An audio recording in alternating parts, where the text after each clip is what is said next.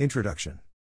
Over the years, the production of sweet potatoes, Ipomoea batatas, as a commercial crop in Zimbabwe has been increasing due to its numerous advantages as compared to other root and tuber crops. The crop has minimal input requirements yet yields highly. Sweet potatoes store well and can be a famine reserve crop, especially with the increased effects of climate change being currently experienced in Zimbabwe.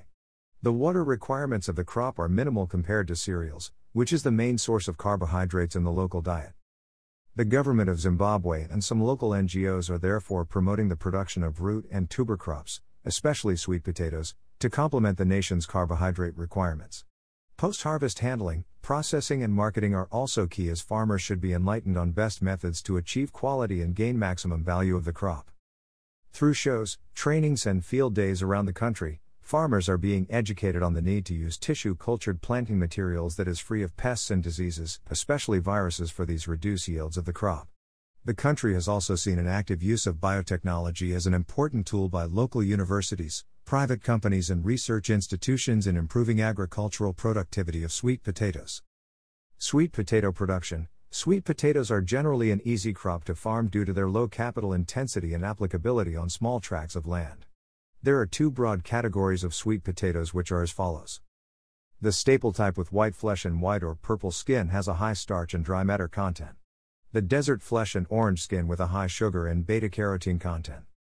Three common distinct types of sweet potato available for commercial production include one. Orange-slash-copper skin with orange flesh, for example Beauregard, Hernandez, Virgo Gold, N C three, L O three twenty-three, Centennial, Darby, and Jewel. Zimbabwean orange cultivators such as Beauregard have long, cylindrical to heavy elliptic tubers. They have high beta-carotene content and are fairly quick growers. It may become too big with long growing period. two. White-slash-cream skin with white-slash-cream flesh color, has a high yield and a good storage life. It can produce good yield in a relatively short growing period, four months, which is important for cold regions. It produces some long, curved sweet potatoes, especially in sandy soils. three. Red-slash-purple skin with cream white flesh, for example, Northern Star, Red Abundance, Rojo Blanco. Kodau is a very attractive and tasty cultivator when cooked, also with a pointed oval tuber. Its tips break off very easily. It requires growing periods of five months to produce a good yield. Selection of a variety to grow should be based on market demand. Varieties are assessed on a number of parameters, including root shape and uniformity, marketable yield, skin and flesh attractiveness and plant vigor. Climatic requirements. Temperature. Because sweet potatoes are of a tropical origin, they adapt well to warm climates and grow best during summer. Sweet potatoes are cold sensitive and should not be planted until a danger of frost has passed. The optimum temperature to achieve the best growth of sweet potatoes is between twenty-one and twenty-nine degrees Celsius, although they can tolerate low temperatures as low as eighteen degrees Celsius and as high as thirty degrees Celsius. Storage roots are sensitive to changes in soil temperatures, depending on the stage of root development. Soil requirements. Site selection and soil. A well-drained sandy loam is preferred, and heavy clay soils should be avoided as they can retard root development, resulting in growth cracks and poor root shape. Lighter soils are more easily washed from the roots at harvest time. Wet season green manure crop with sterile forage sorghum is recommended and should be thoroughly incorporated and decomposed by planting time. Soil pH should be adjusted to about six point zero by applying lime or dolomite. Rates of two hundred forty kilograms and four hundred kilograms per hour respectively will raise the pH by zero point one of a unit. The soil should be deep ripped and then discultivate to break up any large clods and provide loose soil for hilling of beds. A yearly soil test is recommended to assess soil properties, pH and nutrients levels before ground preparation. Propagation. Sweet potatoes are propagated from sprouts or from slips, vine cuttings. Sprouts are preferred. Sprouts are grown from plant stock selected for its appearance, freedom from disease and off types. Approximately seventy-five kilograms of planting stock sweet potatoes are needed to produce enough sprouts to plant one hectare. Cutting collection. Tip cuttings of about thirty to forty centimeters long with approximately eight nodes are collected from the nursery bed, or the last established planting. Tip cutting should be taken from crops that are old enough to provide material without excessive damage.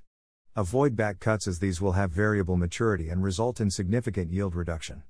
The lower leaves should be cut away as tearing these off may damage the nodes that will produce the roots.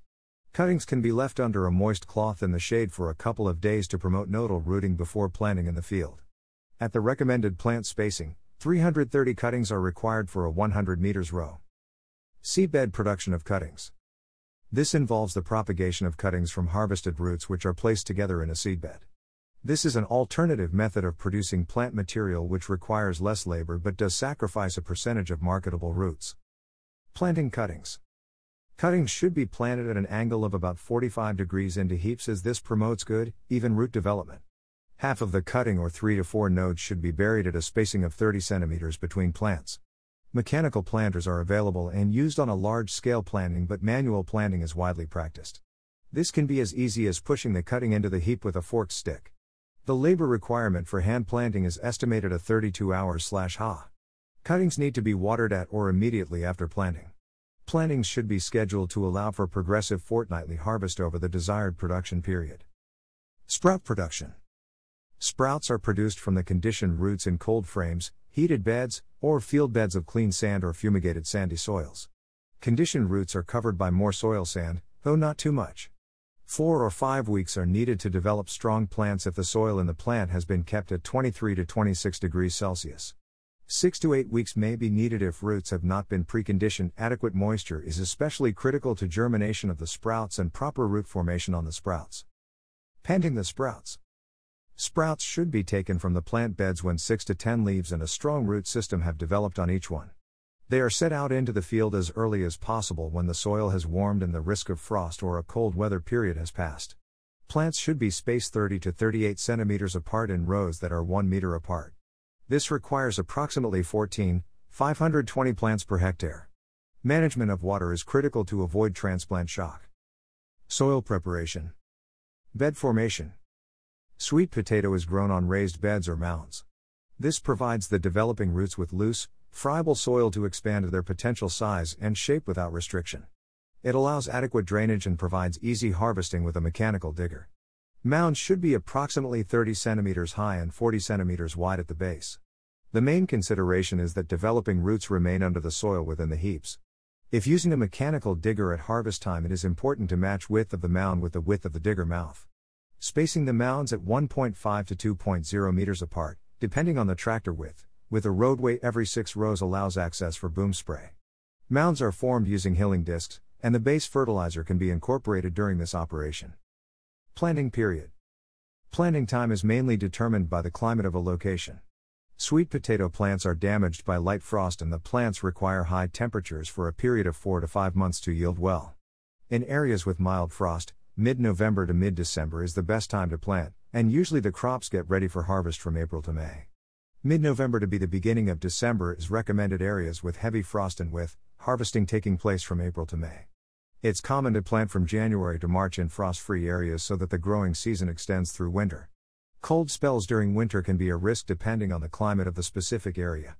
In very hot areas, planting should be avoided from November to middle of February as storage root formation is reduced by high temperatures.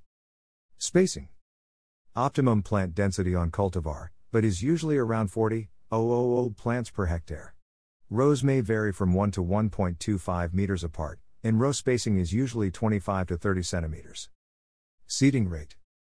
The number of cuttings required to plant one hectare varies between thirty thousand and sixty thousand depending on the specific spacing used.